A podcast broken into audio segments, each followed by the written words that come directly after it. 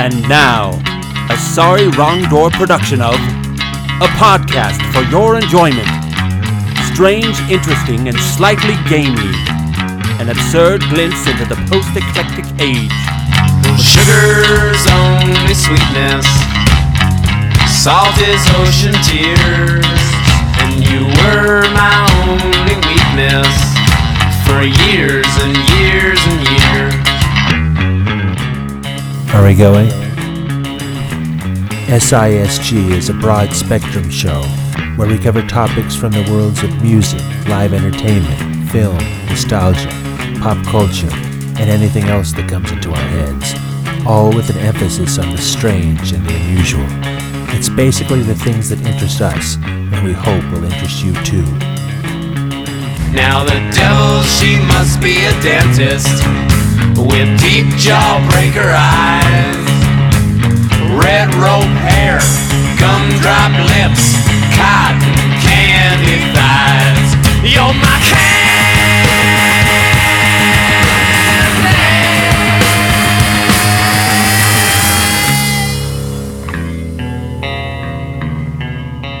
Welcome, everyone, to Podcast 49. It's November of 2018, and fall is in full swing.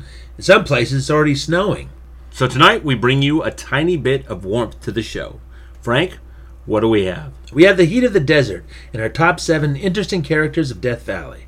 And we have interviews with eyewitnesses of the Loch Ness Monster. What's more heartwarming than that?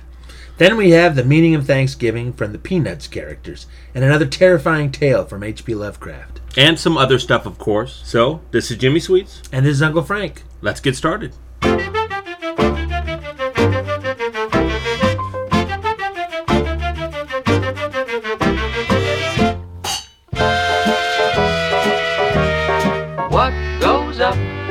Must come down. Spinning wheel, got to go round. Talking about your troubles, it's a crying sin. Ride a painted pony, let the spinning wheel spin. You got no money, you got no home. Spinning wheel, all alone. Talking about your troubles and you never learn.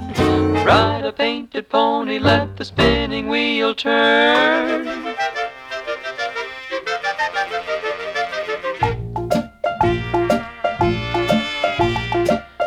Did you find your directing sign on the straight and narrow highway? Would you mind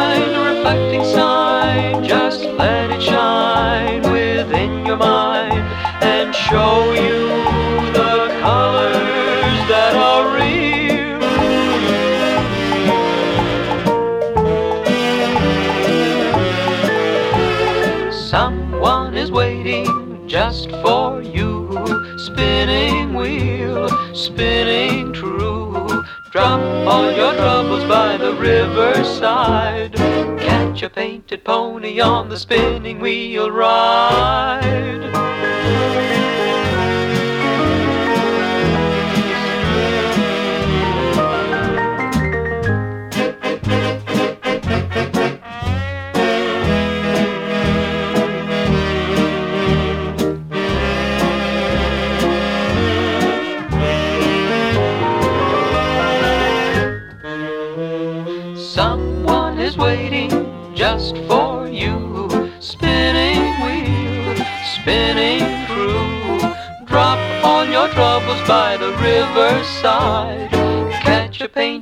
Pony, catch a painted pony, catch a painted pony, and let it ride.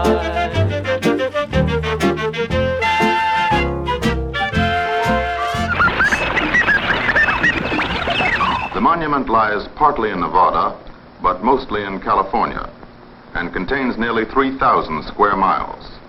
Of this area, about 550 square miles are below the level of the sea. It was created a national monument in 1933 and enlarged to its present size in 1937.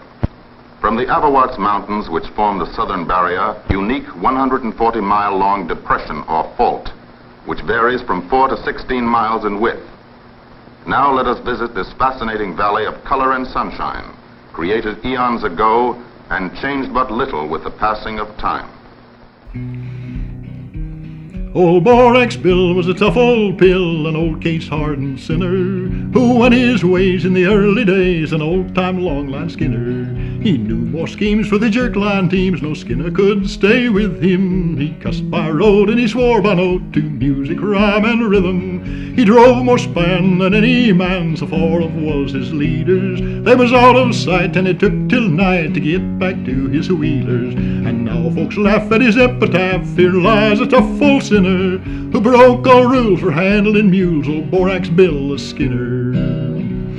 He gave mules hell, but he fed 'em well. He knew just what to give 'em. He'd haul more load on a sandy road than any man a livin'. Old Bill was rough, but he knew his stuff. When a lazy mule went kicking on desert stones, he left his bones in the buzzard's hand good picking. His voice would ring as the mules would swing up the hill road shaping. And when that band bent to the sand, their bellies would be scraping. But buried deep in the bygone times, the long line days are winging, and the cadent note of leaders' chimes no more we'll hear a ringing.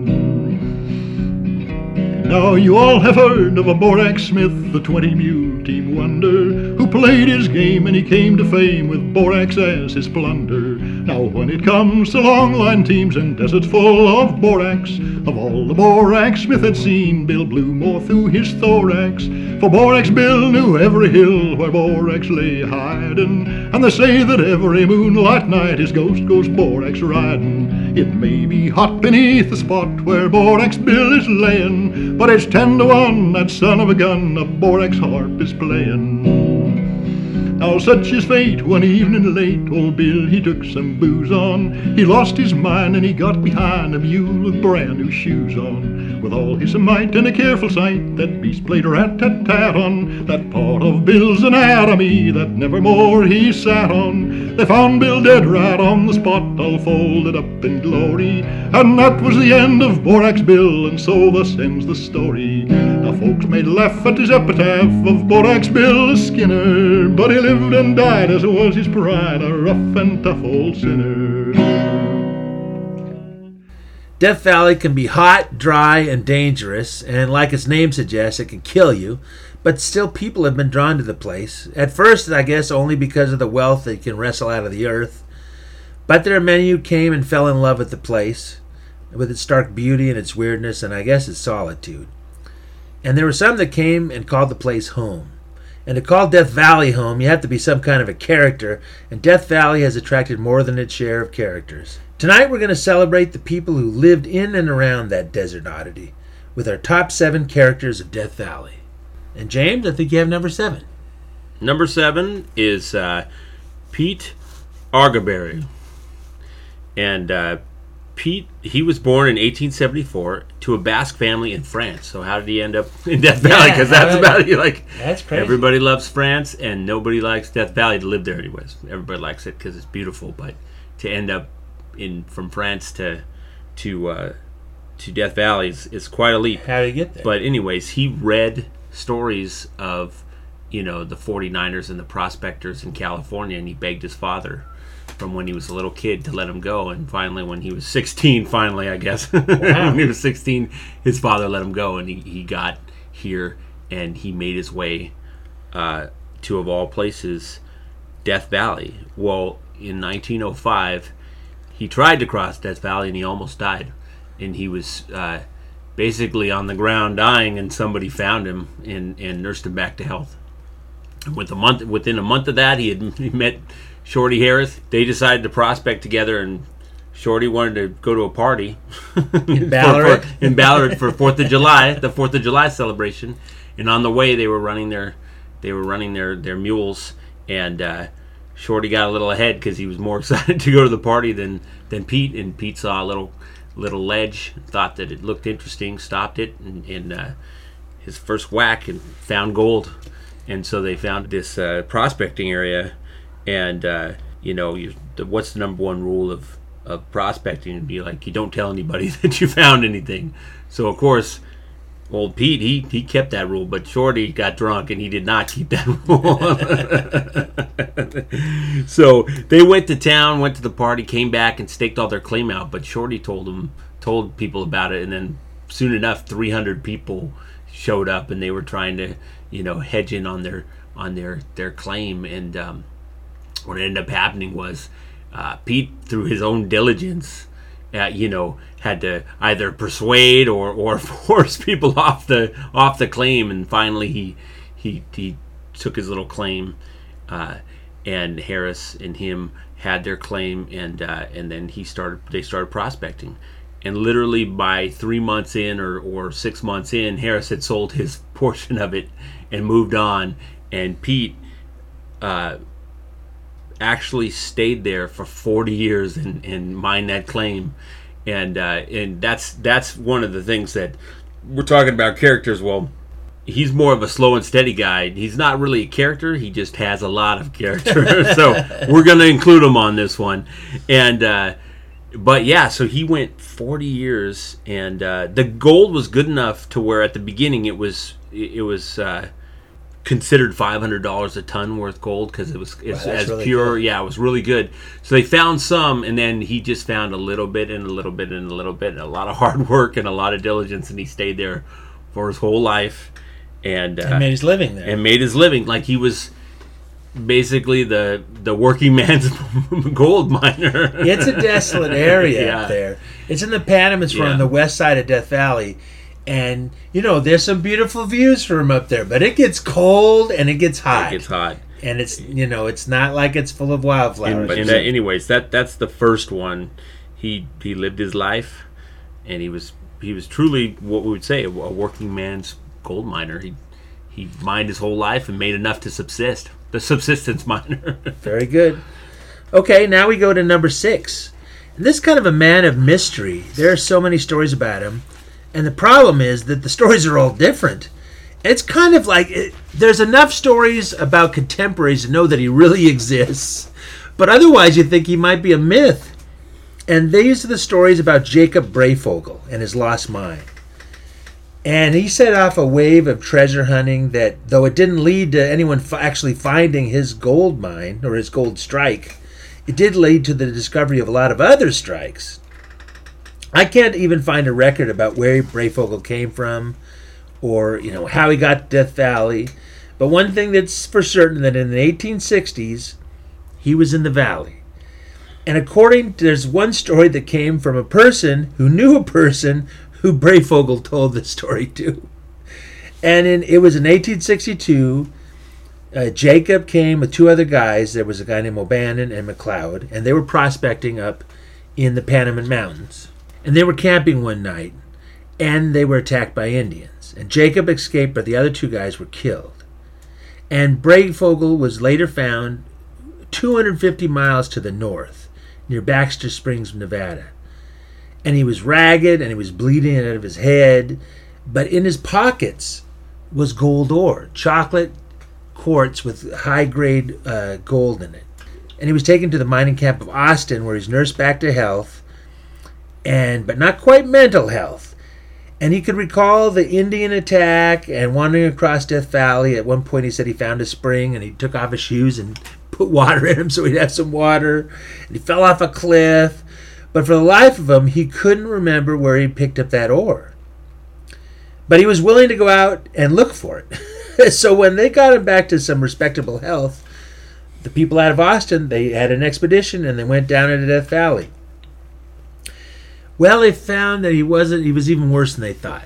Because as it got further and further down to the the the floor of Death Valley, his mind got foggier and foggier, Oh, wow. and he could never quite figure out where he had been, and his mind got slow too. Uh, I don't know that anybody could 250 miles and you're walking by foot to be. Well, yes. How, how could he really? Yeah. Then there's another story where Breyfogle left from Austin to guide a party from Yuma. And when he returned to Austin, same thing. He was delirious, but he was found with gold in his pocket. Then there's another version that states that Breyfogle was prospecting but found gold in the Funeral Mountains. And they carried samples to this Indian settlement in Ash Meadows. And there he was attacked, and afterwards he stumbled into Austin with the gold. And there's a lot of other versions. But where all the stories seem to be to agree upon is that Breyfogle never could find his mine. And lots of parties would go out with them, and they go looking. And at one point, one of them was a bit frustrated said, "You'd even show us a mine, I'm going to fill you full of lead." And uh, one of Breyfogle's friends happened to be there and saved his life.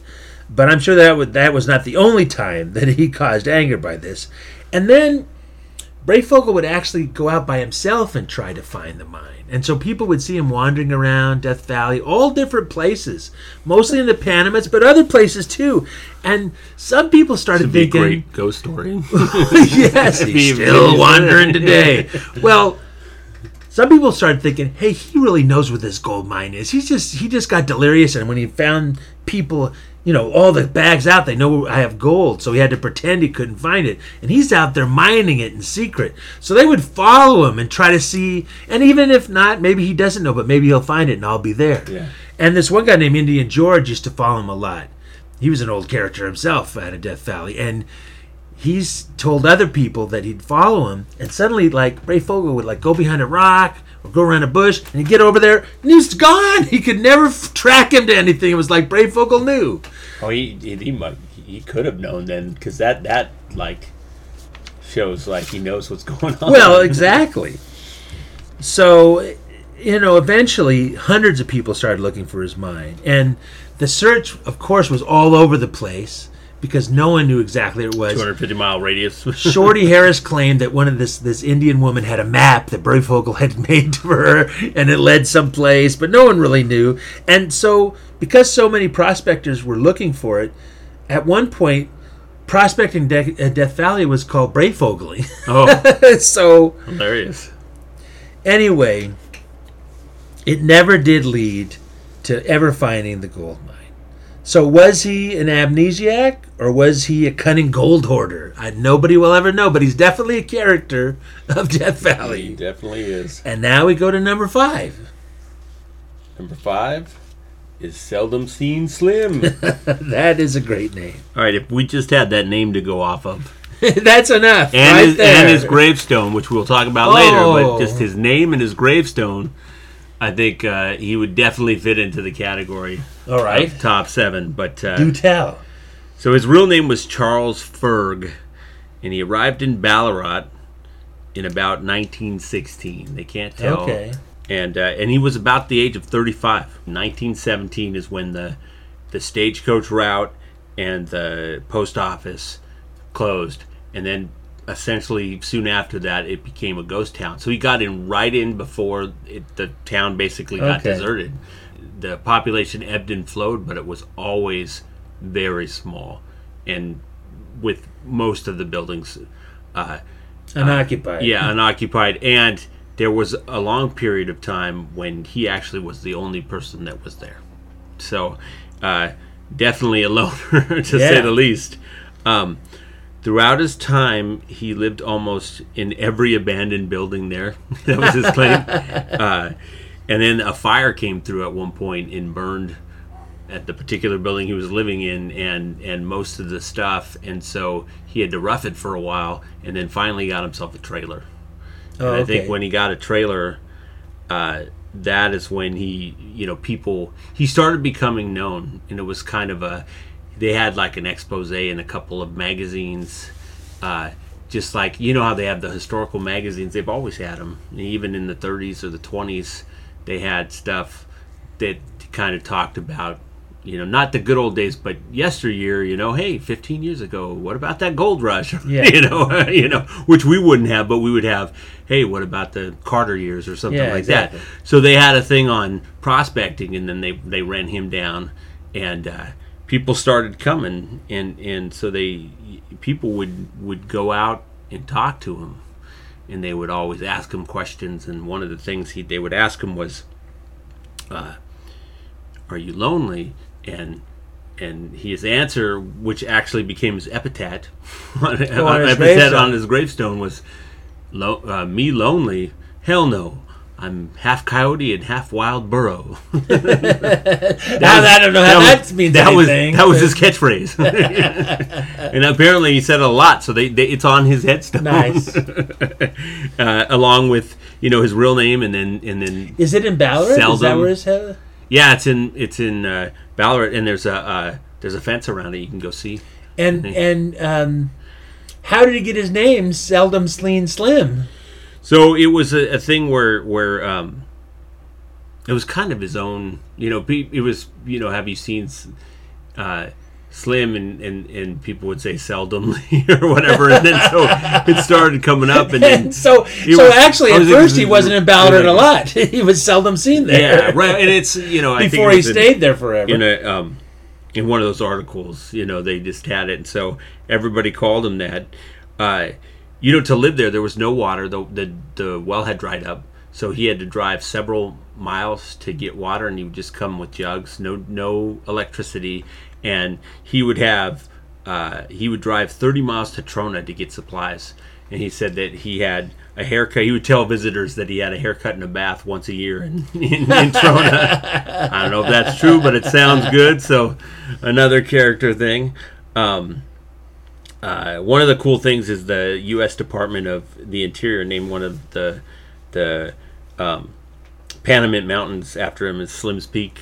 oh, that's So- cool. So he's, you can go you can go today to Slim's Peak and pay homage to to Slim, uh, and uh, he lived alone and he liked living alone, but he did like uh, visitors because the people would come and. He, he, to, to say that to say that he was well known is, is kind of an understatement because when he died they they televised his funeral all over the country That is weird. and, and I, when they say televised, it was like on the news or what, you know, Yeah. that kind of thing. But people knew because it was kind of the last prospect, just like when the last Civil War died, you know, And- and Bride dies or something. what year did he die? He died in 1968. So it was TV was full bore. So really, actually, probably the time he was there and nobody was there was, you know, in the fifties and in sixties. yeah, for sure. Like nobody was there. Yeah, out there nobody and- would have yeah. been there then. And so he he held out a long time, and he In like the sixties, he definitely would he, be the he last would prospect. he would go and uh, and people would come and he would uh, walk the ruins with them and tell them stories and tell them what this was for and that was for and kind of give them the idea of where the, all the mines were. And so it That's was cool. like crazy. It was well, crazy you know, and, and I I bet why some of these guys became famous is because when they start doing Death Valley Days, the radio show, Yeah. and then Death Valley Days, the TV show. They probably had episodes with Seldom Seen Slim, and I know they had uh, Death Valley Scotty at one point, and and uh, well, definitely. I mean, they could have just went and talked to the guy. well, yeah, exactly. you know, So- or just like they do in every Hollywood thing, just make up some kind of seldom Seen Slim writes itself. yeah, well, right now, obviously, uh, the stories of Death Valley are not like you know common coin. But back funny. then, people don't understand that how famous. I mean, they have Death Valley Days like it's a huge thing, like Yeah. a radio program, and you would a hit TV show. and you wouldn't think. I mean, if you've been there, it's certainly beautiful and captivating. It's like one of those things. It's hard to explain, like Joshua Tree or something. If you just saw Joshua Tree, like if Yeah. you see Joshua Trees on the way to like, uh, uh, you know, Hesperia or something, it's different. Like Yeah, you're like, actual oh, park, yeah. okay, you know, oh, those are interesting or whatever. But the park is weird. It's got like its Yeah. own ambiance. Super And the cool. rocks, of course. It's like my favorite, one of my favorite parks, if not my favorite place. Uh, but anyways, tangent. But but uh, yeah, interesting. And uh, yeah, this guy was the last of the last of the last, and and really, yeah, he was the last of the prospectors. Sixty Well, certainly by 68 because then you couldn't pro- first of all you could prospect at first when it was a national monument and then and then some stuff was outside of the monument Yeah. like Ballarat and that that end of the Panamint Mountains which is in the west of Death Valley is was not in the monument at the time so you could prospect out there but eventually you know by 68 you can't be digging for gold out there You think about that? That's hundred and twenty years later than nineteen forty nine. I mean eighteen forty nine. yeah that's Yeah, eighteen forty nine. That's crazy. Well, that- that's a great character, James. I'm loving him. Just his name alone, as you said. Well, now I'm going to have a double header right now because I'm going to do both four and three, and we're going to start with number four. And this is Alkali Bill. He's kind of the Mr. Toad of the Death Valley area. And by Mr. Toad, I mean he had a wild ride going on there. His real name was William Brong. Start with his real name. Yeah. His real name was William Brong. And I've never read anything that told about where he originally came or how he came out into the desert. But in the early 1900s, he started a transportation business there. And it was between the two gold towns of Goldfield and Rhyolite, which is the town that sprung up from the other Shorty Harris uh, claim out in uh, Bullfrog. But anyway, there had been a stage traffic between the two towns, and it was about 60 miles apart. And that would cost $18 a piece. But Bill, he had a, a steam powered tour car brought out by Wagon, and he started uh, doing a service, and it was 25 ducks a trip between the two cities because it was faster and the car was nicer. And I don't know if there was competition already or whether he was the first and it started up, but eventually he had competition with other cars, so he had to distinguish himself. So he knew he had to be faster. So he sped up his service, and he used to make the trip in record time like three hours and 40 minutes. And he would speed along and on the wagon trail and you know about 45 miles an hour. But in order to keep that schedule, he'd often stray off the path and go careening off the desert on a shortcut, and leaving a trail of dust. And he would have his leather cap on and his goggles, and probably the people behind him had uh, were wearing the terrified looks. And uh, you know, every once in a while he'd hit a chuck hole and break an axle or something, but strapped to the side of his car were all kinds of spare parts. And of course, he had an axle too, so he'd fix that up and then you'd keep going on. He had an ad in 1907 and it read Go automobiling in Death Valley with Alkali Bill on the Death Valley Chug Line. Runs cars daily from the front of Borax Mills Railroad and Amargosa on the, on the Las Vegas and Tonopah and to Greenwater. Alkali Bill himself meets every train and whizzes you across the desert at 45 miles an hour by way of Death Valley and the famous Amargosa Canyon to Greenwater in less than three hours. Better ride ahead or wire your reservations if you have time.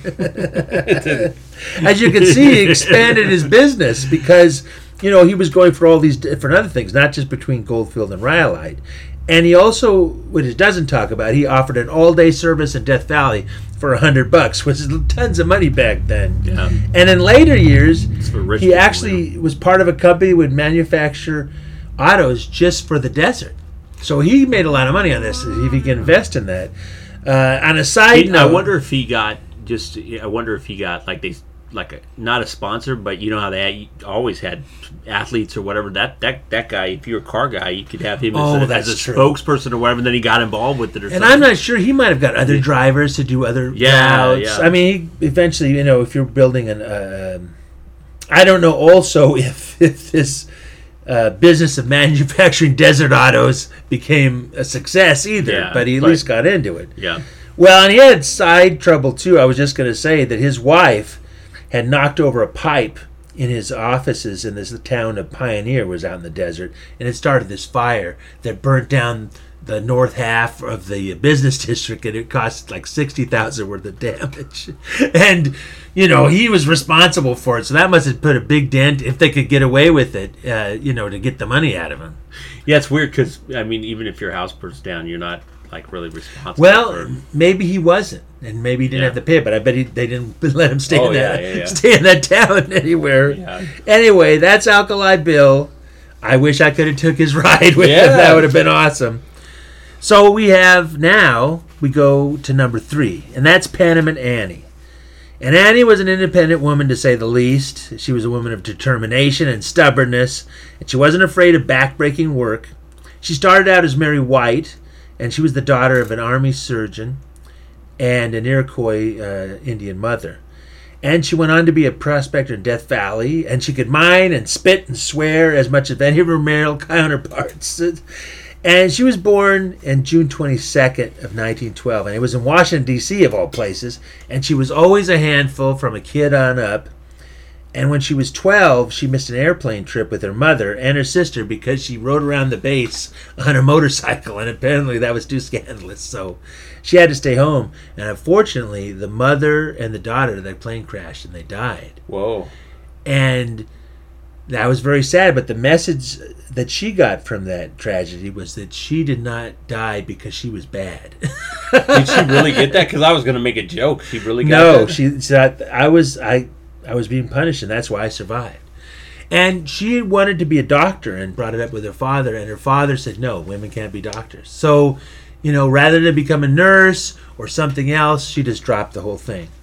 And uh, in her early twenties, she got married, but her first child died, and then she had trouble in the marriage, and they had a second child, but then they had a divorce, and that child stayed with the father. And then she went on and became a truck driver for bootleggers, where she'd drive from Canada hauling whiskey to Chicago. Then she started um, as a cook, and she started cooking at these dude ranches in Colorado. And then she got tuberculosis. And the doctor said, you know, you need to go to a drier climate. So she picked the driest climate possible, and she moved to Death Valley. and she thought she was going to be a cook there, and she couldn't get any work.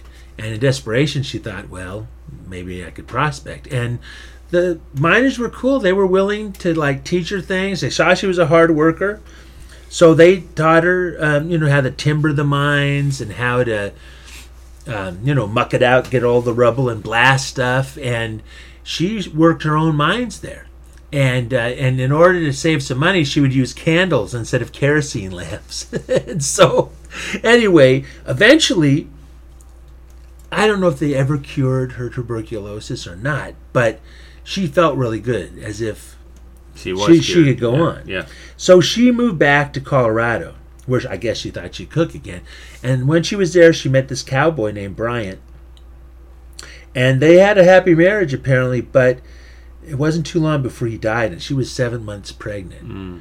And she was, I guess, despondent, and she decided to move back to Death Valley. And when she was there, she started up prospecting again. And her daughter was born there in 1938. She was a late prospector Yeah. into Death Valley. yeah. And she started prospecting again. It's like a dirty habit. She started. Yeah, yeah, prospecting. she started prospecting. Back to that prospecting. and and you know because she was such a hard worker and, and she reminded the miners of and this is how she gets her name by the way because it's there's no Annie in her name as you can see. It's like she uh, reminded them of another one they used to call Panamint Annie like in the old days like the 1860s or Oh, wow. 70s and and I wish we knew who that woman was but that That's just lost. and they started calling her Panamint Annie so she just took the name on and she usually teamed up with other prospectors and formed some sort of a family kind of commune group. But she was unusual because there were other women prospectors, but they were usually the wife of another miner or something. She would get with all these men, and sometimes their wives, and there'd be no romantic hookup with any of them. yeah. And Because it sounded like that when you said it. but and and they used to treat her daughter like they were the uncles, and there was a lot of times no swearing, even though her and them both swore like sailors. No, not in front of the kid.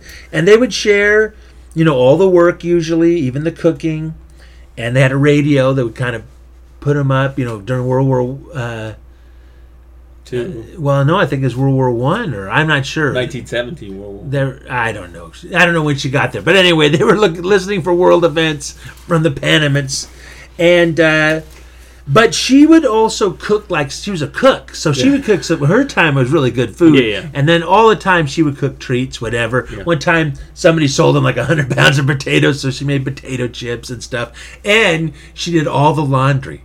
And I don't know if it's because she couldn't stand their stink, No, or it was just a courtesy, like they're not going to want to do it, and I can ingratiate myself, or whatever. Yeah. So she was the first woman prospector to do what a lot of people were doing when they invented the automobile, is where they had the flatbed truck, and they would put a tent-like structure on the back. Hmm. And it'd be like a camper, and they'd live. Yeah. in that. Because they're up in the mountains and stuff, you can't Yeah. build structures all rock to sleep on. So her and her daughter would be in there, and it'd get cold up there in the Panamint Mountains. Oh, they'd yeah. get a hot water bottle and all these blankets.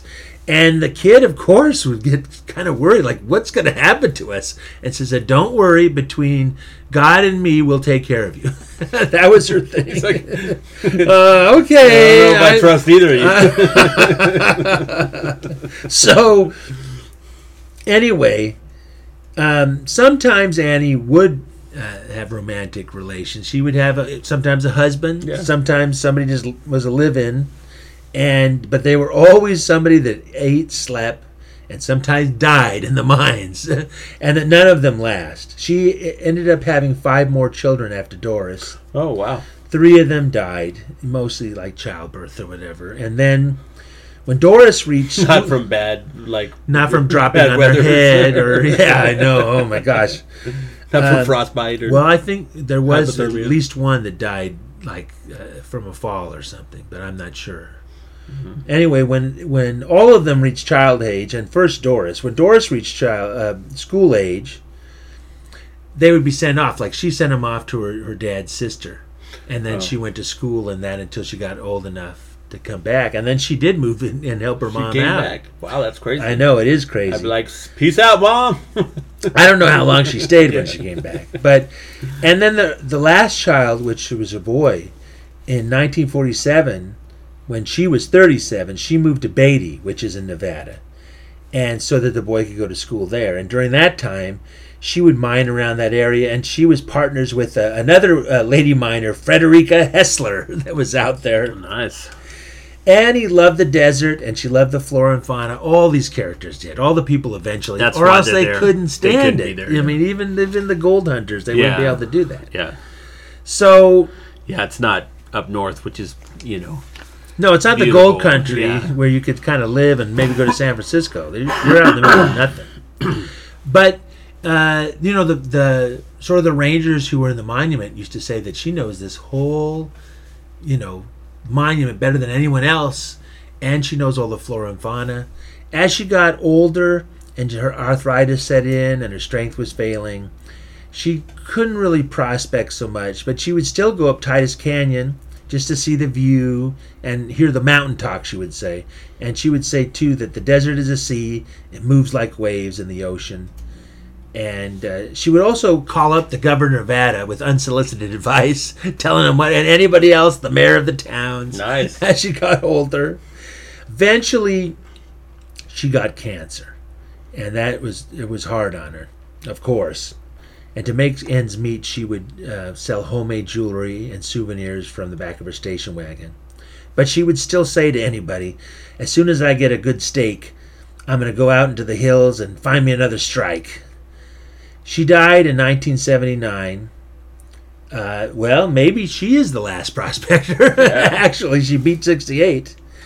She was independent to the last, and she would often say, Don't wait for a man to do something for you, or you'll wait for eternity. right. So there's Annie, another great character. So I bet her Valley. some kids are still alive, man. Yeah, pro- yeah, must be. Anyway, James, we're getting up to the top side. What's number two in our characters? well, number one must be spectacular because number two is uh, Death Valley Scotty, Nice. and uh, he is super famous if you've ever been to uh, Death Valley because there's some, some some stuff named after him, uh, but we'll get into that later.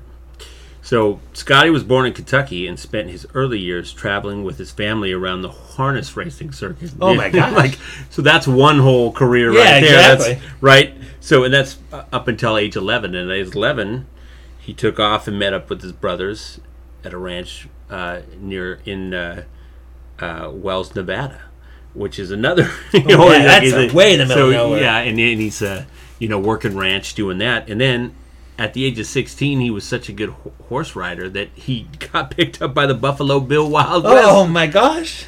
Yeah, and and he he was actually a stunt rider for 12 years touring with the show. And so he went to Europe and all over the place because they, Oh, man. they they did that. Uh, it was like you know a circus Yeah. or something. So they traveled everywhere, and and 12 years is a long time. So Yeah, that's a whole career. so then he he met his wife uh, in New York, and that effectively stopped his uh, his time with the show. Oh, he They- quit then. settled down. Yeah, they moved to Cripple Creek, Colorado, and then uh, Scotty, for the first time, unsuccessfully tried to actually mine. First and last. and, and you'll know why I say this because that's when he actually tried to go out and prospect and mine, and he did not.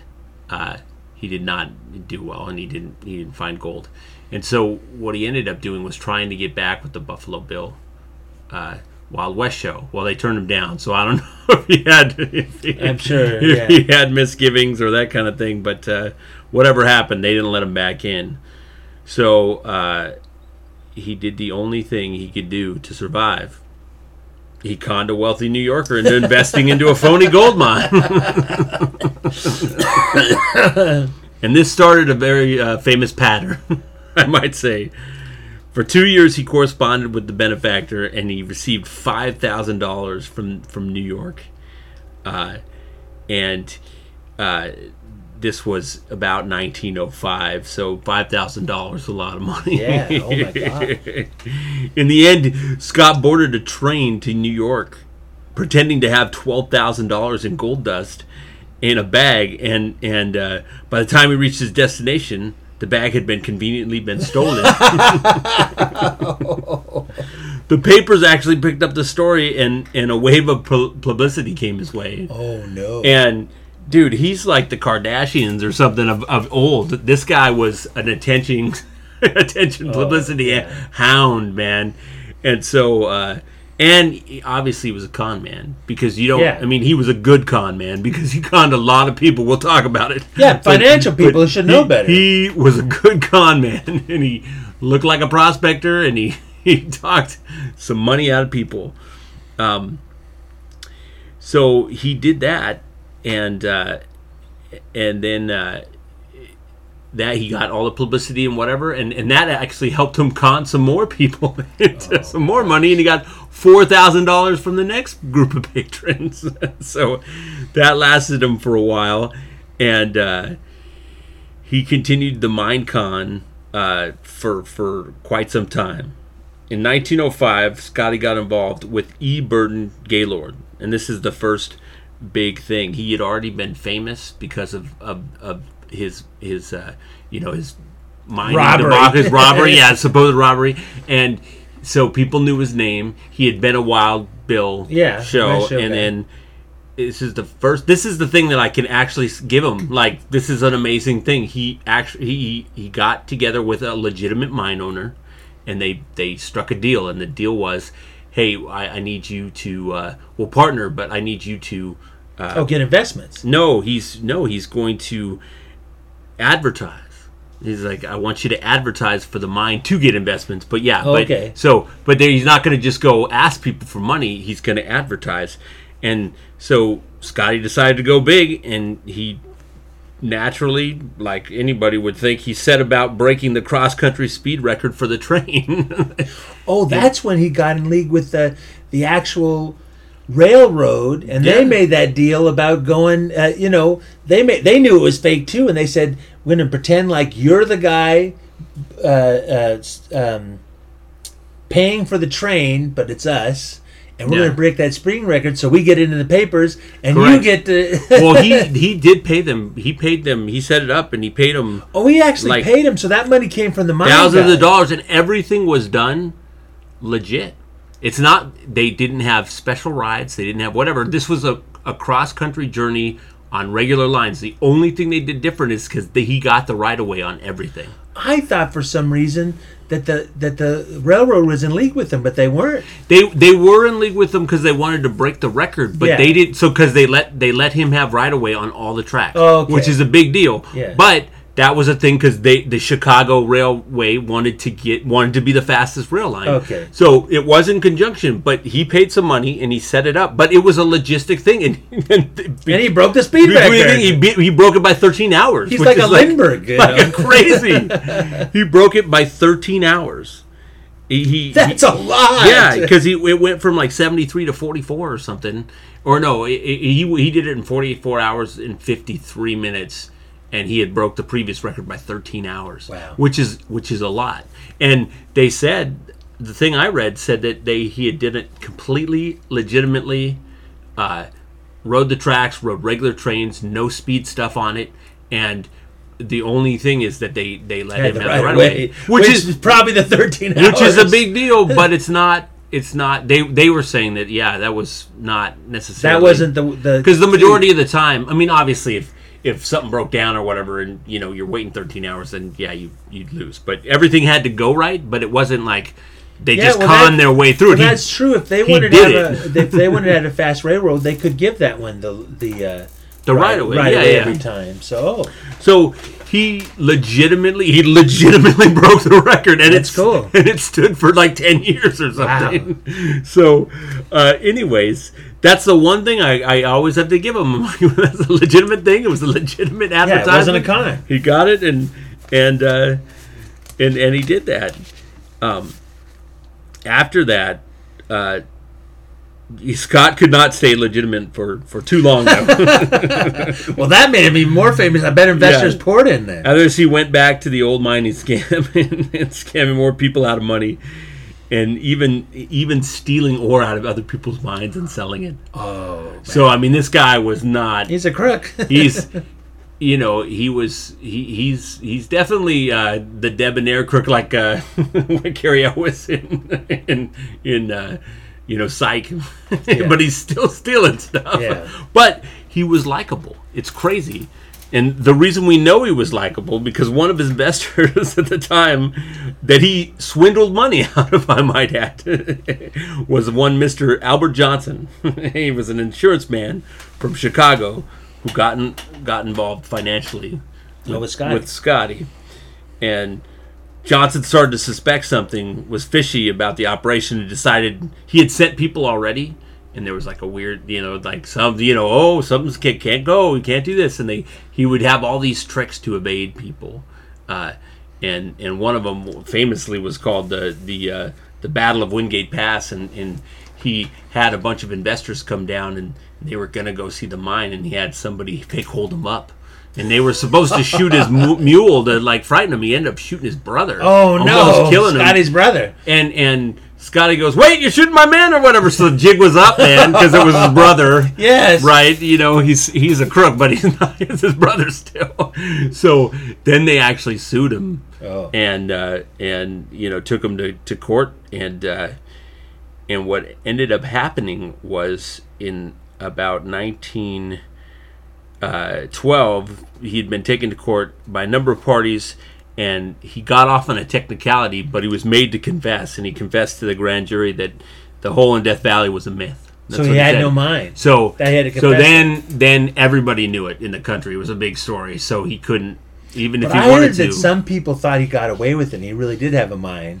No, no, no, because he was he. This guy was a braggart among braggarts. This is the big deal, and then we'll you know we'll touch on it later. But he he was always a talker, and then you know I mean back then it's not the internet, so people still didn't know. Oh yeah, You know? and didn't and what didn't they arrest him for that while he was about to do a play yeah, about so his I own was- life? So yeah, so he did. He in Seattle of all places, they had like a Scotty of Death Valley play, and he Started it. started it, and it was supposed to go to San Francisco, and he got arrested the, the when he walked out of the play thing, and that's how that's how they got it. Um, but anyways, this Johnson guy was one of the people that he had he had uh, duped. he had duped, and when Johnson showed up to Death Valley, he was sickly too, and he found that the Death Valley air did him well, like Palm Springs or something. Yeah. For you know, so he started coming back there, and slowly but surely he made he paid visits to old Scotty and actually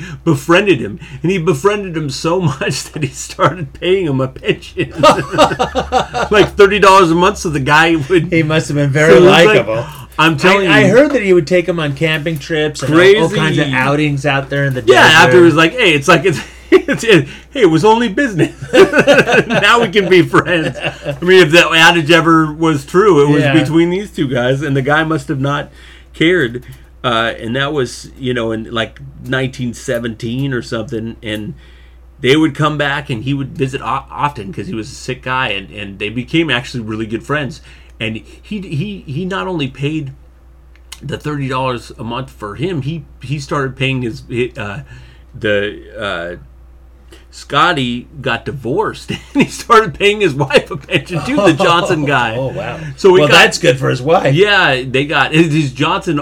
He, his wife actually ended up after the so she was pay, he was paying her like 150 dollars a month and then the stock market crashed and he had to go to 50 and then she she sued Johnson he's like just giving her money for nothing because the guy just is enamored with with Scotty Scotty's wife sues Johnson because he said well first of all he sues she sues Scotty and they find out that he really because she thinks oh, even Oh, she got- thinks he's he's got, got a some gold kind of somewhere. some kind of something she sues him for Oh, that probably was the nail in the coffin. and then because so she can't and then so they find out he's got nothing so then she sues the guy that's been giving her money Johnson. and he's got no legal obligation they're just like you're a nice guy i guess i don't know why you're doing this and he so she it gets thrown out and he actually increased her money to 75 bucks. Even after she lost. because he kind of felt bad for her. And and they actually they had one child and he helped them get to military school and all kinds of stuff and like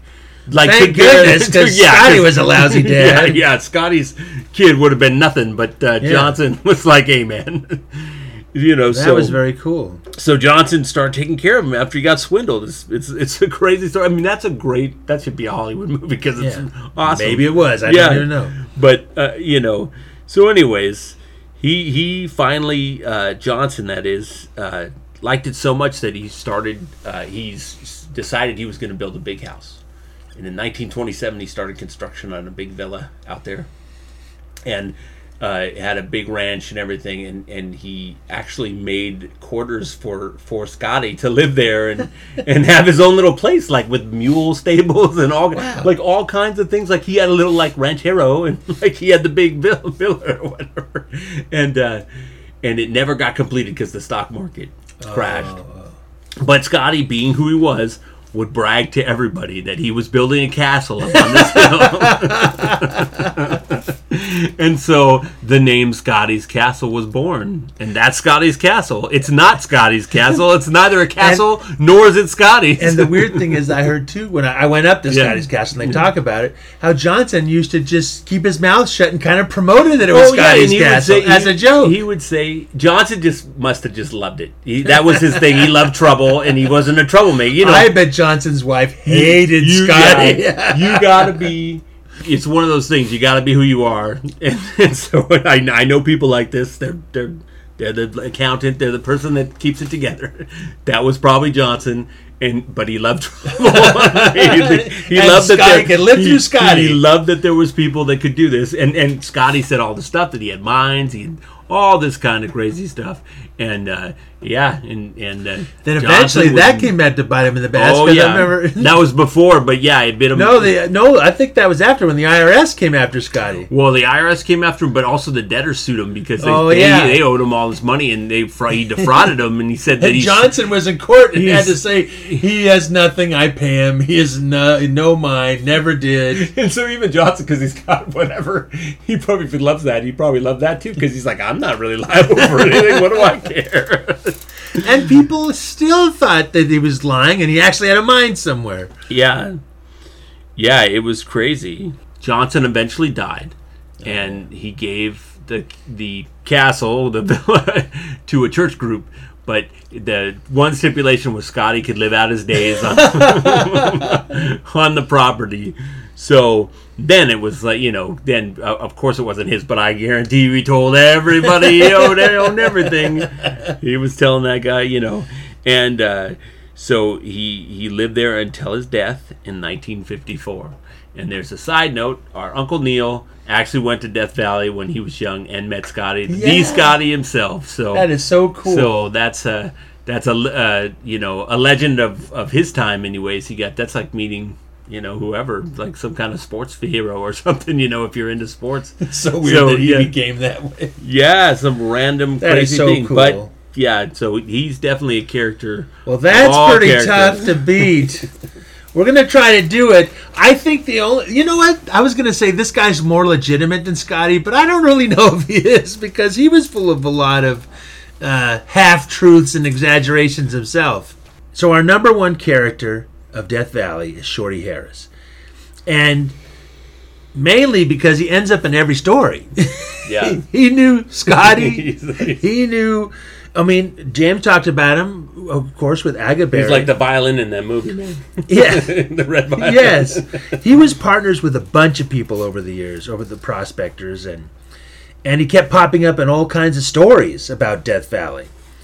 But he only came uh, to Death Valley around the turn of the century, like in 1898, 99. But he soon made a name for himself. He was talkative, he was congenial, you know, and everybody started knowing him, old timers and, and newcomers alike. And wherever mining men gathered, if you mentioned Shorty Harris' name, they would go, "Ah, that reminds me of a story." and whether it was true or not, there would be a bunch of laughter, sometimes derision, but usually it was with fondness. It didn't hurt that every time he was up in the money, he would buy everybody drinks Oh, and yeah. spend his money on other people. And he had a reputation also for striking rich in Death Valley. He was part of three major strikes in Death Valley, which got everyone else rich. There was like two in 1904 and one in 1905. And he had two claims in Colorado before he even uh, went out to Death Valley. But he never held on to his riches. He would always sell the claims, he wouldn't work them and and then he'd drink and spend all the money in short order. In the case of his first strike, which was in uh, Bullfrog, which he named because in the the the uh, it looked green in the, in the little uh, um, bunch of gold that he had, the speckles and stuff. He gambled it away. I think within the first week to this guy named J.W. McLaren, and he became the partner then in the mine. He never seemed to bother him though. He was uh, just go out and find another mine. That's what he thought. And looking was the best part for him, always from the beginning. Later on in life, someone asked him, "If you could choose, you know, to, to live your life over again, would you pick prospecting?" And he goes, "I wouldn't change places with the president of the United States. My only regret is I didn't start sooner. When I go out, every time my foot touches the ground, I think before the sun goes down, I'm gonna be worth ten million. And the guy says, "Yeah, but you don't get it when you go out." And he goes, "Who the hell wants 10 million? It's the game, man. It's the game." but he was a hard worker too. He I mean, he crisscrossed Death Valley. He knew how to prospect and he would look and and you know some So he was a bit of a geologist, obviously. Yes. Well, he'd done the mining before, so he learned Yeah. his trade before he got there. And uh, he would be with the burro with just a small amount of gear, out in the heat and the cold. But he could also be a drinker and a gambler, especially when he was up in the chips. And uh, and it would usually get him into trouble. Once in the mining town of Ballarat, we go back to Ballarat again. Yeah. Shorty went there for the Fourth of July celebration. Yeah. it was another time. And eventually he passed out in the corner in this saloon there. It was called Criswick Saloon. And his buddies took advantage of this said, let's play a trick on him. So they built the coffin quick out of lumber, set it on a pool table, put him inside, and put candles around it. And when he started stirring, they started going, Oh, Shorty, we're so sad. He was such a great guy. They gave him a little eulogy. and then at one point, they pick up the coffin, they start carrying it out to the graveyard. Well, Scotty got scared as hell. He jumped out of the coffin and ran out drunk into the woods. And I don't know if he came back later and got his gear, but they said he didn't come back for months to the place. And uh, anyway, that that's the best drunk story I have from him. Harris was born near Providence, Rhode Island. It was on July 2nd of 1856. But his parents died uh, when he was about six, and he went to live with an aunt, which he didn't care for. So at nine, he ran off, and he worked in a textile mill. He was um, um, dyeing calico there. And he said, claimed that the town priest there taught him to read and write, and that was the only schooling he had after that time period. In 1876, he rode the rails out to Kansas to Dodge City, and he worked as a stable boy. And when he was up in the money, he'd spend it just like always. He'd go out to saloon girls and take them out like it was a date. And, and one time he was out with one girl. We're walking in the moonlight, and she says, Shorty, why be a sucker? Why don't you go out to Leadville? You might find a claim because there was a big mining strike in Leadville, Colorado. He goes, I broke. I don't got enough money for that. She goes, Well, I got some. And she took a wad of bills out. Goes, Hey, I'm not that guy to take stuff. She said, No, take it. So that was his first grub stake. so he headed out, and sure as shit, with dumb luck, he finds uh, gold there. And he proceeds to sell the claim for fifty thousand bucks, and then drinks 15, and 15? fifteen thousand, Yeah. and he manages to lose it all. I don't know how long it took him that time, but There's it a was lot of claim. He sold the other claim for fifteen thousand too. He's I think that's a standard thing. And uh, so everyone else was kind of feeling bad for him. Goes, no, I'll just go out and find another one. He's too dumb to realize, but he did. He found another claim Found out several. there. This time, when he sold it, it, it, he remembered the lady, and he went back to Dodge City. Oh, he paid her. And he gave money back, and he took her out to dinner, bought her clothes, did all this stuff. Apparently, bought everyone in town clothes and everything else because in a couple weeks it was all gone. Oh man. And then he asked her to marry her, and for some reason she said no. so, anyway, he was brokenhearted, uh, but he rode the rails off into Arizona, where he made his way out to Tombstone. And this time he had to work. he prospected a little, but he couldn't. He couldn't.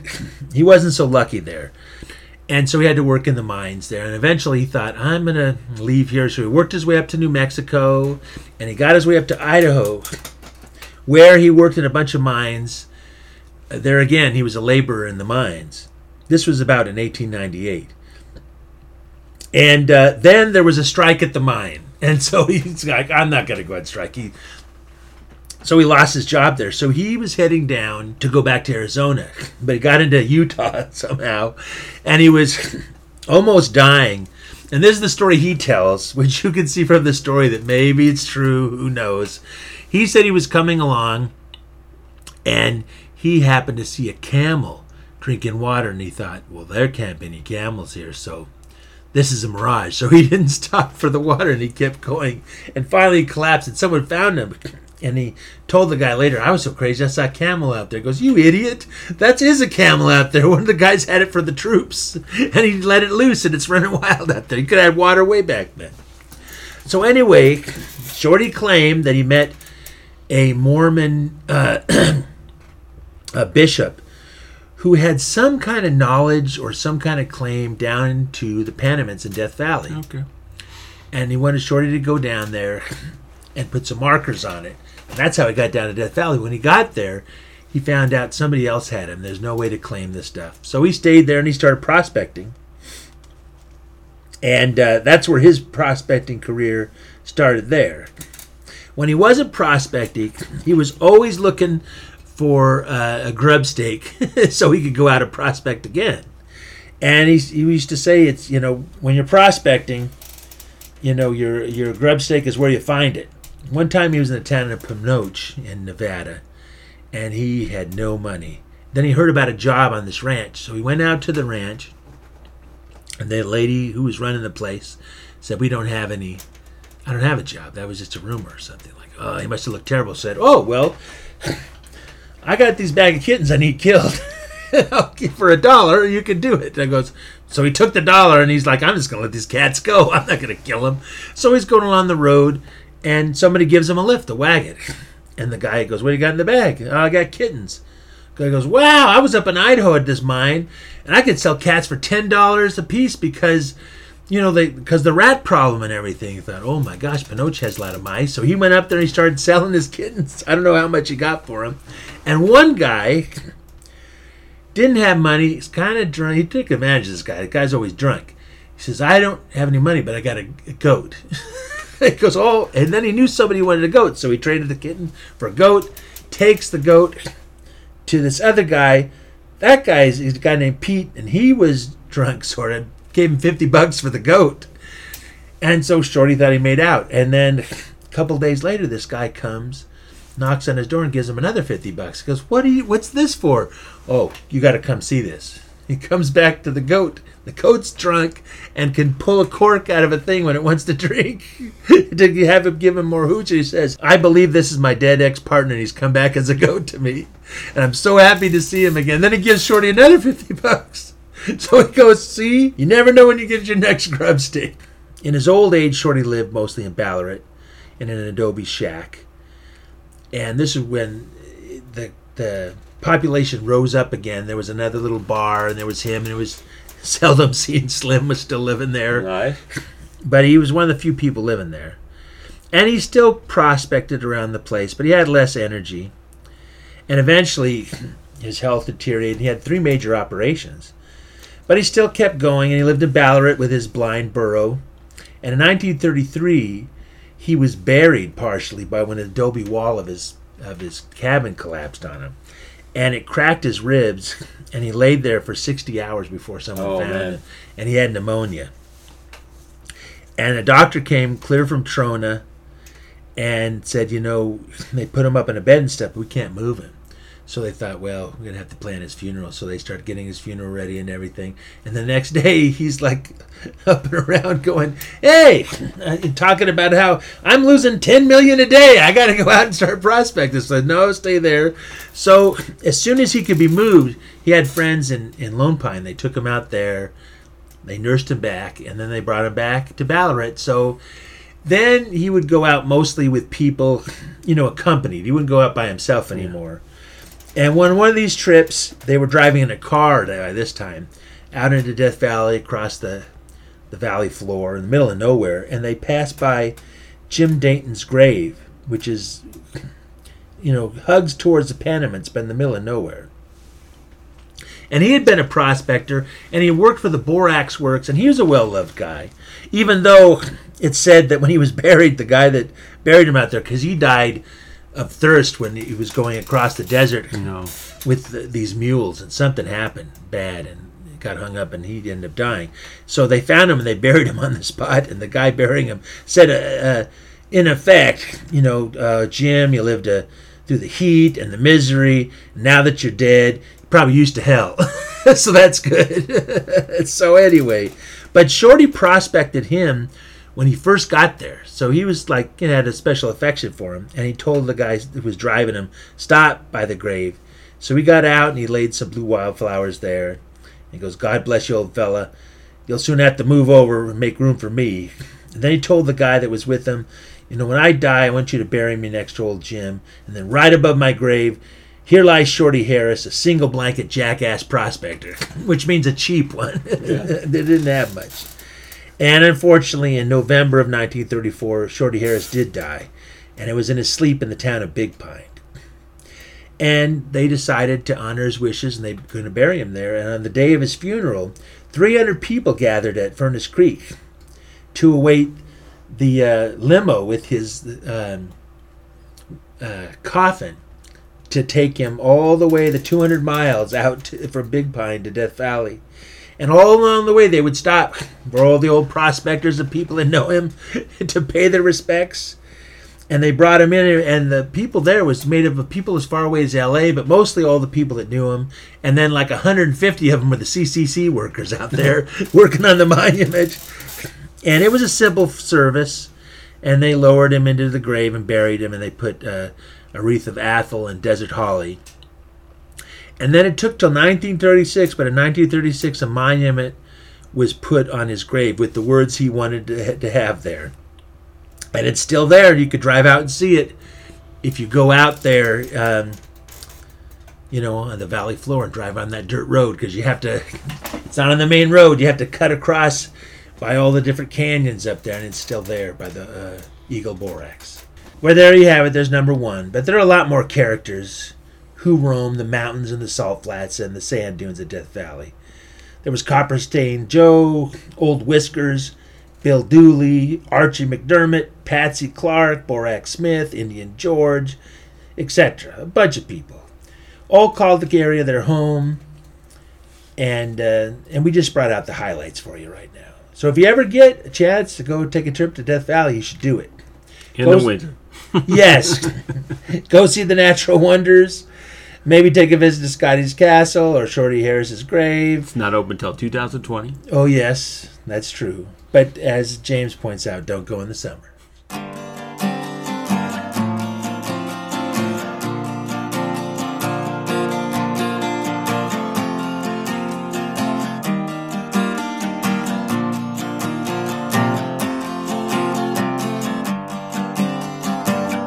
Those Death Valley days replay in my mind as I'm trying to find a way back to a place I knew. when I was only a kid. When a car trip with my parents and my sister really seemed like a great adventure. We had a cheap motel on our way to Stovepipe Wells. I went running the dunes.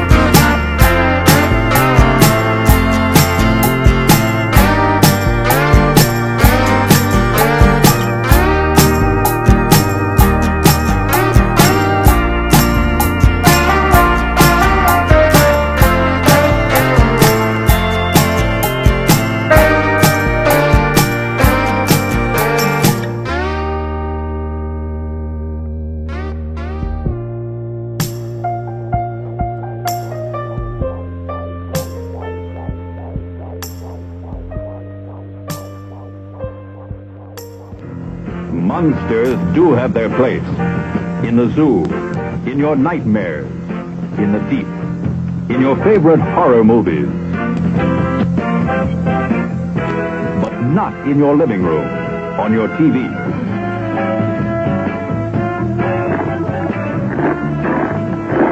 Don't let pay TV be the monster in your living room. Pay TV and cable TV companies are seeking the right to charge you for the very programs you now get free. If you want to stop pay TV and save free television, sign the petition in the lobby of this theater. Let your lawmakers know how you feel in the fight against pay TV and cable TV. And now a performance by Jim Turner and his handsaw.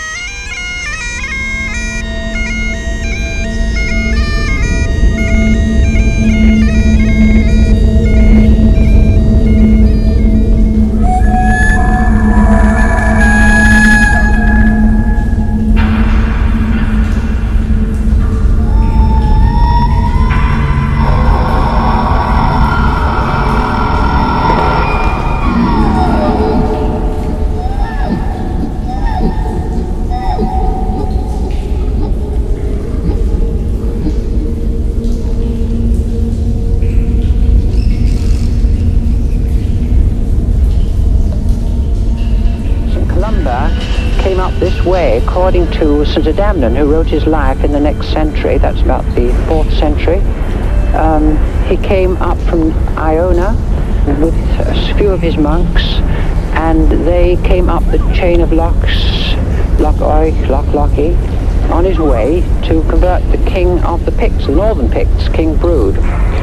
Adamnan recounts that at the end of Loch Ness, where the Ness flows into the sea, they just come up to and they're going to cross the Ness, and a man was swimming across the river, and this great serpent thing, a beast appeared, and St. Damon says the holy man, the great sign of the cross in a loud voice, drove it off so that it didn't do any harm to him. we don't know how much truth that is in that, but that's the first uh, first uh, account we have uh, of this of this strange thing that's in the loch.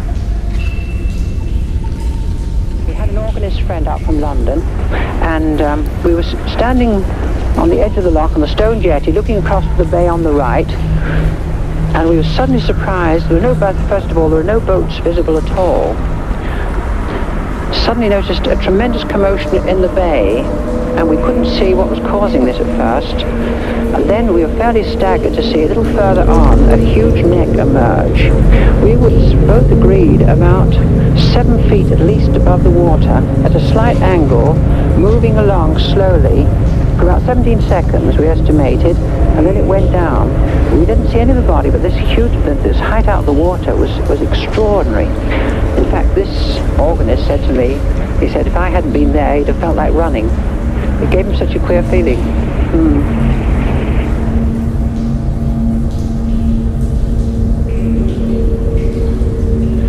about halfway between Fort Augustus and here, we um, saw something in the water.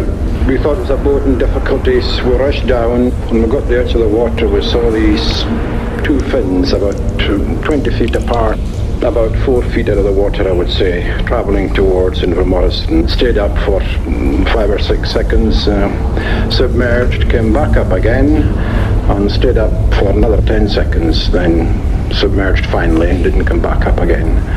Now, the water was quite calm at the time, but when things submerged, finally there was a terrific wash came onto the shore.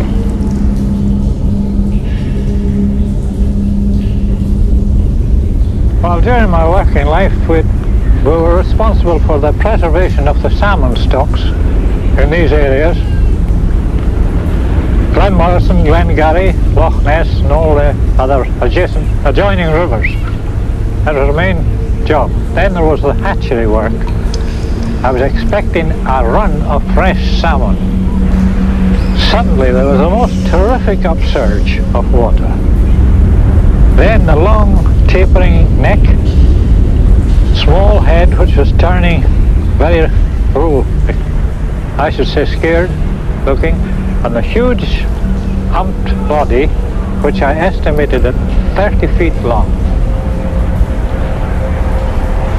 I just, and I shut my eyes three times to make quite sure that I wasn't seeing something that I, you know, that didn't exist. However, then I heard the noise of the engine of two fishing trawlers that had just come out from the canal locks and were heading for Loch Ness. I said to myself, oh, this is going to be interesting. And meanwhile, the, the head was even oh, more excited, you see, the animal. I said to myself, this is going to be very exciting because as soon as the bow of the first trawler comes within my line of vision, it'll also come within the animal's line of vision. Well, that duly happened, and as soon as the bow of the first trawler appeared, oh, a terrific plunge into the depths. Upsurge was fantastic.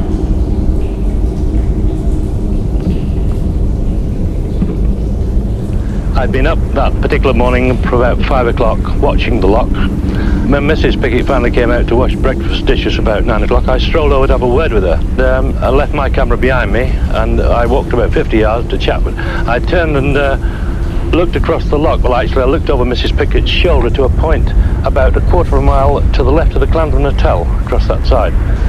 And I saw this huge black mass. It undulated into three humps, proceeding from right to left. It was going at a fair speed, and the water was swelling up from the front of it in a big white wash. And I said to Mrs. Pickett, can you see that? She said she could. I said, well, watch it while I get the camera. And I rushed and grabbed the camera and immediately a voice shouted after me, oh, it's gone down. Well, I put up binoculars on the spot and there was a huge whirlpool as though something had submerged into the lock, a huge patch about 50 yards across.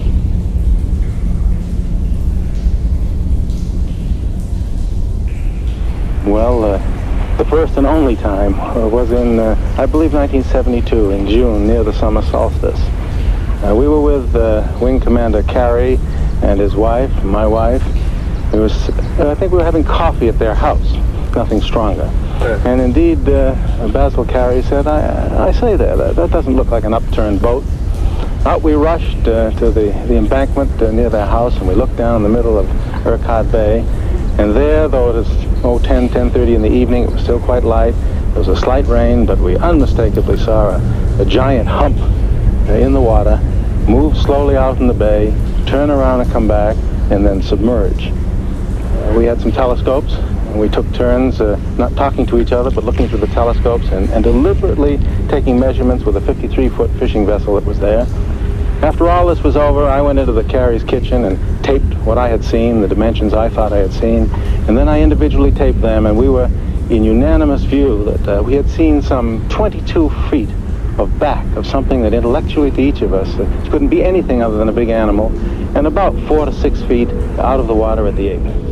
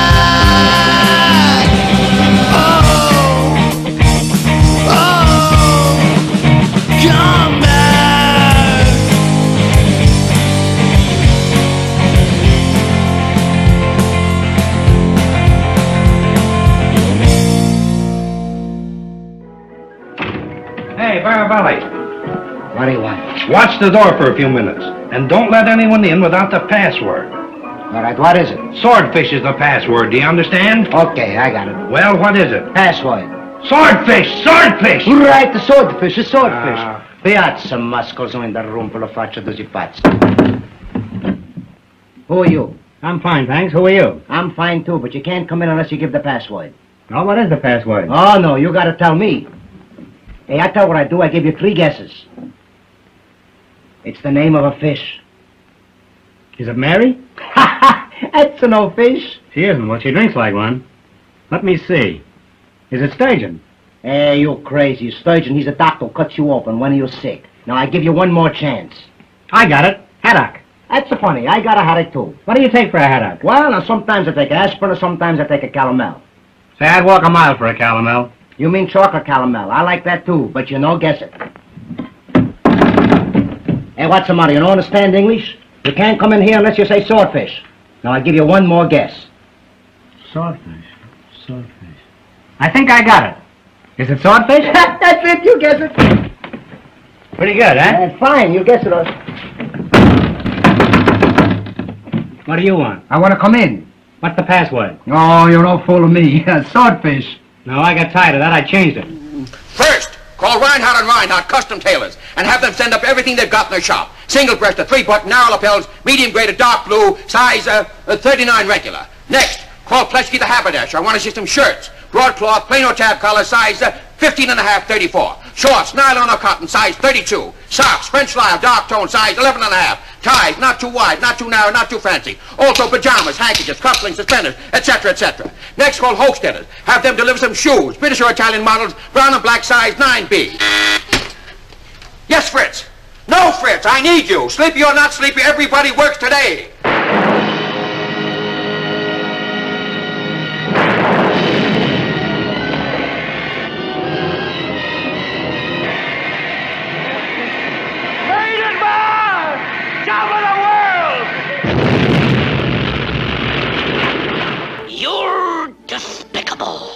What's this?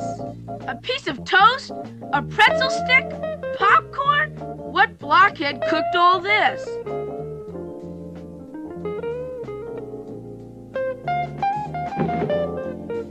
What kind of a Thanksgiving dinner is this?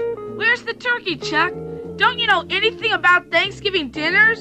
Where's the mashed potatoes? Where's the cranberry sauce? Where's the pumpkin pie?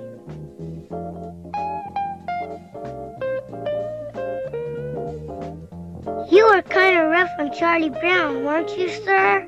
Rough? Look at this. Is this what you call a Thanksgiving Day dinner? Did we come across town for this? We are supposed to be served a real Thanksgiving dinner. Now, wait a minute, sir. Did he invite you here to dinner? Or did you invite yourself and us too? Gee, I never thought of it like that. Do you think I hurt old Chuck's feelings? I bet I hurt his feelings, huh? Golly, why can't I act right outside of a baseball game? Marcie, maybe you can go to old Chuck and patch things up for me. Maybe you can tell him how I really feel.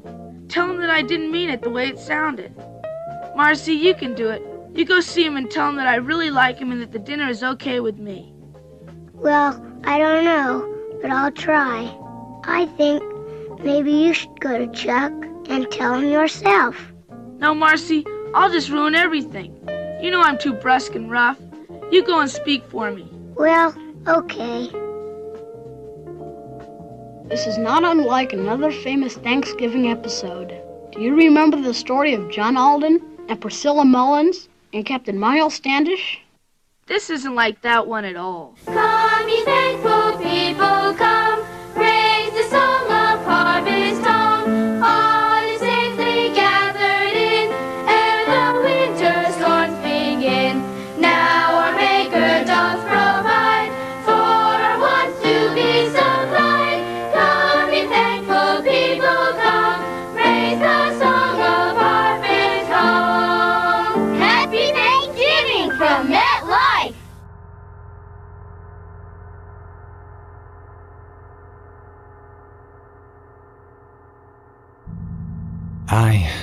Writing this under an appreciable mental strain, since by tonight I shall be no more.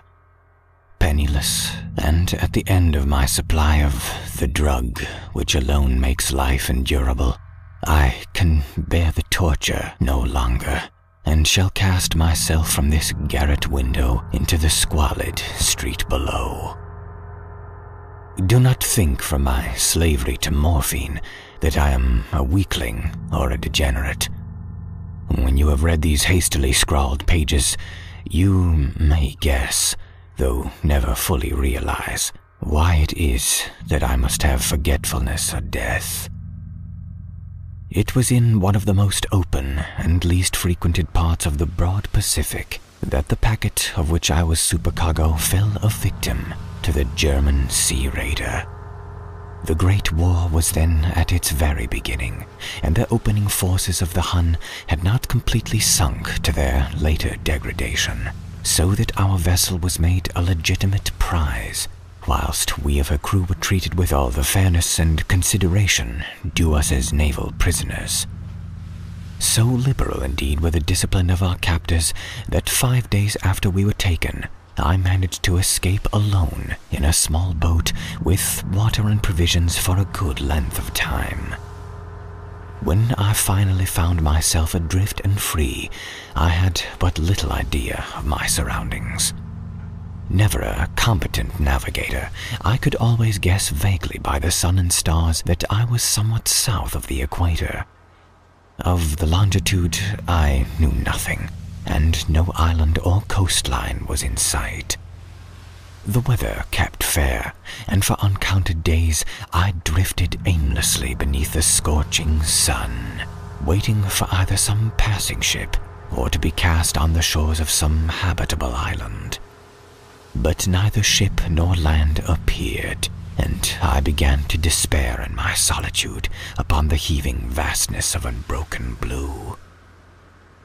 The change happened whilst I slept.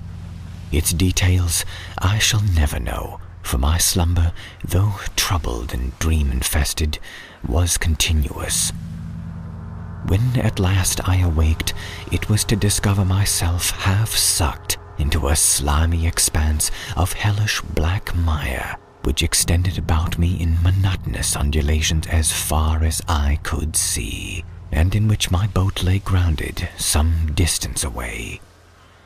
Though one might well imagine that my first sensation would be of wonder at so prodigious and unexpected a transformation of scenery, I was in reality more horrified than astonished, for there was in the air and in the rotting soil a sinister quality which chilled me to the very core. The region was putrid with the carcasses of decaying fish, and of other less describable things which I saw protruding from the nasty mud of the unending plain. Perhaps I should not hope to convey in mere words the unutterable hideousness that can dwell in absolute silence and barren immensity. There was nothing within hearing, and nothing in sight save a vast reach of black slime Yet the very completeness of the stillness and the homogeneity of the landscape oppressed me with a nauseating fear. The sun was blazing down from the sky, which seemed to me almost black in its cloudless cruelty, as though reflecting the inky marsh beneath my feet. As I crawled into the stranded boat, I realized only one theory could explain my position. Through some unprecedented volcanic upheaval, a portion of the ocean floor must have been thrown to the surface, exposing regions which for innumerable millions of years had lain hidden under unfathomable watery depths. So great was the extent of the new land which had risen beneath me that I could not detect the faintest noise of the surging ocean, strain my ears as I might nor were there any sea fowl to prey upon the dead things. For several hours I sat thinking or brooding in the boat, which lay upon its side and afforded a slight shade as the sun moved across the heavens. As the day progressed, the ground lost some of its stickiness, and seemed likely to dry sufficiently for traveling purposes in a short time. That night I slept but little, and the next day I made myself a pack containing food and water, preparatory to an overland journey in search of the vanished sea and possible rescue. On the third morning, I found the soil dry enough to walk upon with ease. The odor of the fish was maddening. But I was too much concerned with graver things to mind so slight an evil, and set out boldly for an unknown goal. All day I forged steadily westward, guided by a faraway hummock which rose higher than any other elevation on the rolling desert. That night I encamped, and on the following day still traveled towards the hummock, though the object seemed scarcely nearer than when I had first espied it. By the fourth evening, I attained the base of the mound, which turned out to be much higher than it had appeared from a distance, an intervening valley setting it out in sharper relief from the general surface. Too weary to ascend, I slept in the shadow of the hill. I know not why my dreams were so wild that night, but ere the waning and fantastically gibbous moon had risen far above the eastern plain, I was awake in a cold perspiration, determined to get sleep no more. Such visions as I had experienced were too much for me to endure again, and in the glow of the moon I saw how unwise I had been to travel by day. Without the glare of the parching sun, my journey would have cost me less energy. Indeed, I now felt quite able to perform the ascent which had deterred me at sunset. Picking up my pack, I started for the crest of the eminence. I have said that the unbroken monotony of the rolling plain was the source of vague horror to me, but I think my horror was greater when I gained the summit of the mound and looked down the other side into an immeasurable pit or canyon whose black recesses the moon had not yet soared high enough to illuminate. I felt myself on the edge of the world, peering over the rim into a fathomless chaos of eternal night. Through my terror ran curious reminiscences of Paradise Lost and of Satan's hideous climb through the unfashioned realms of darkness. As the moon climbed higher in the sky, I began to see that the slopes of the valley were not quite so perpendicular as I had imagined. Ledges and outcroppings of rock afforded fairly easy footholds for a descent, while after a drop of a few hundred feet, the declivity became very gradual. Urged on by an impulse which I cannot definitely analyze, I scrambled with difficulty down the rocks and stood on the gentler slope beneath, gazing into the Stygian deeps where no light had yet penetrated. All at once, my attention was captured by a vast and singular object on the opposite slope, which rose steeply about a hundred yards ahead of me an object that gleamed whitely in the newly bestowed rays of the ascending moon. That it was merely a gigantic piece of stone, I soon reassured myself. But I was conscious of a distinct impression that its contour and position were not altogether the work of nature.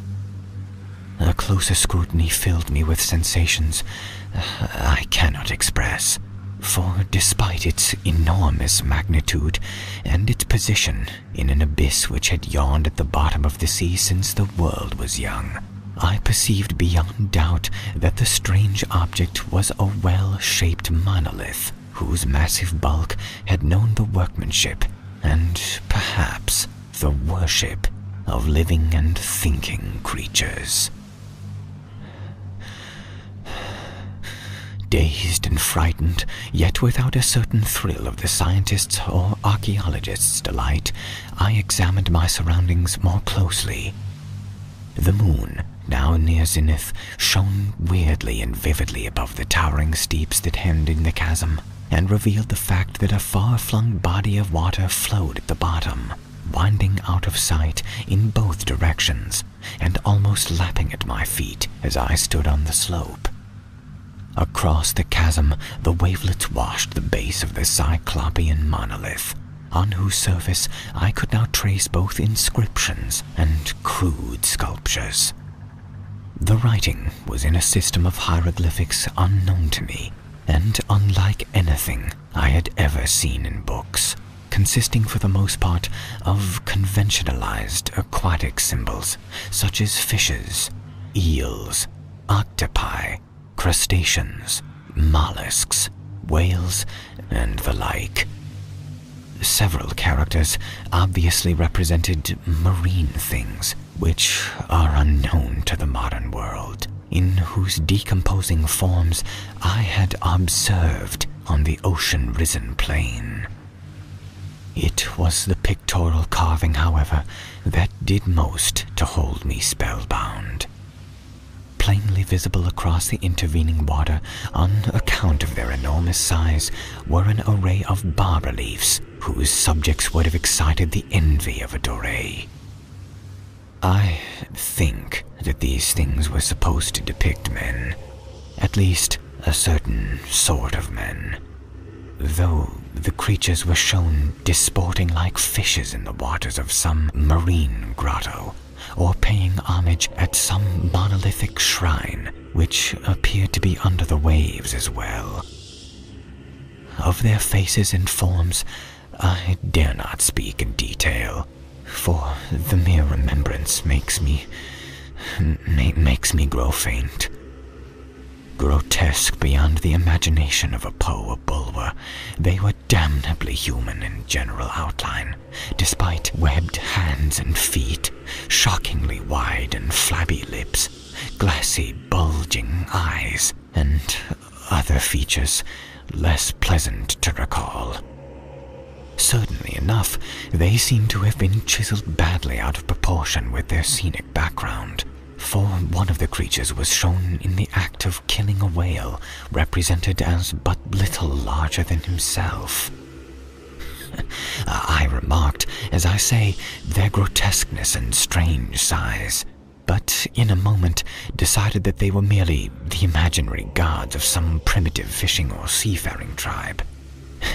Some tribe whose last descent had perished eras before the first ancestor of the Piltdown or Neanderthal man was born.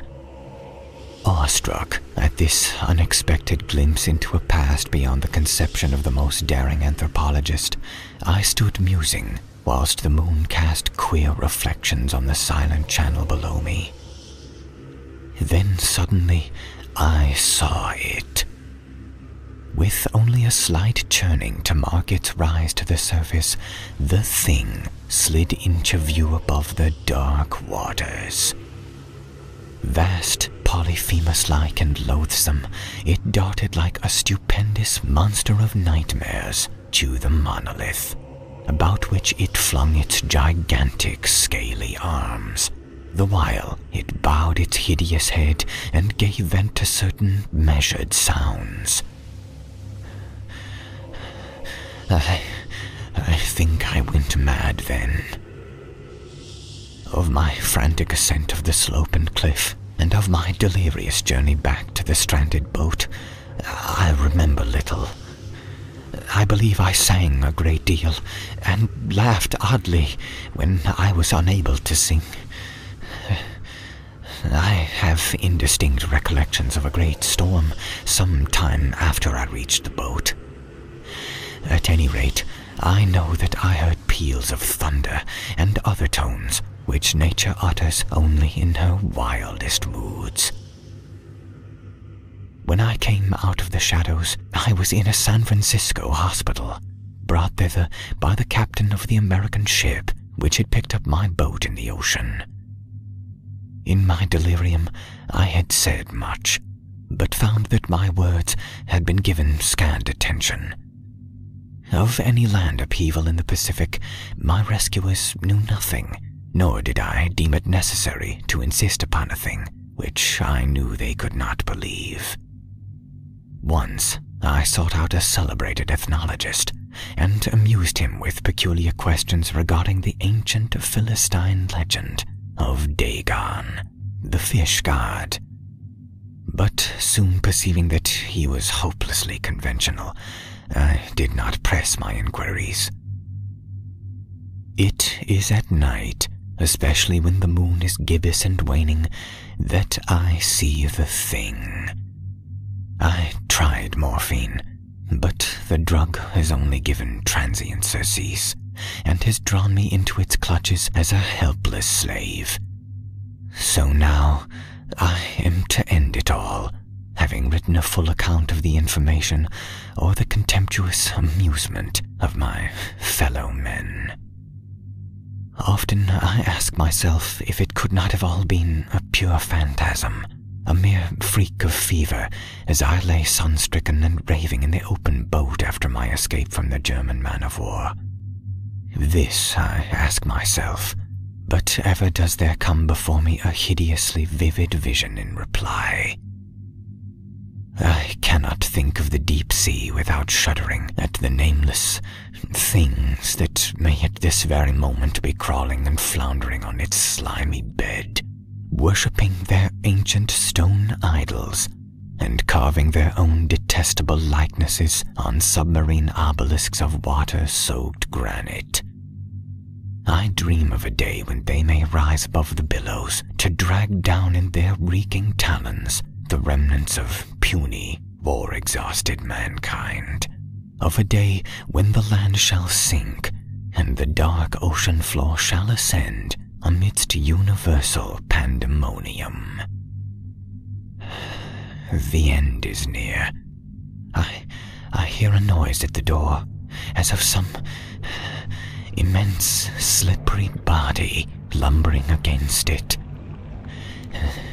It it shall not find me. God, that, that hand. The window.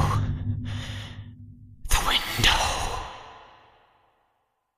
Well, that's it for another great podcast. Frank, what do we got for the one last thing? John Philip Sousa, the composer and conductor of marches, but also operettas, was born on November 6th. Everyone knows his Stars and Stripes Forever, but most people can also recognize many of his other works, even though they might not know that he produced them. So, in his honor, and to round out the show, we have some clips from his works. So, this is Uncle Frank. And this is Jimmy Sweets. We'll see you next month.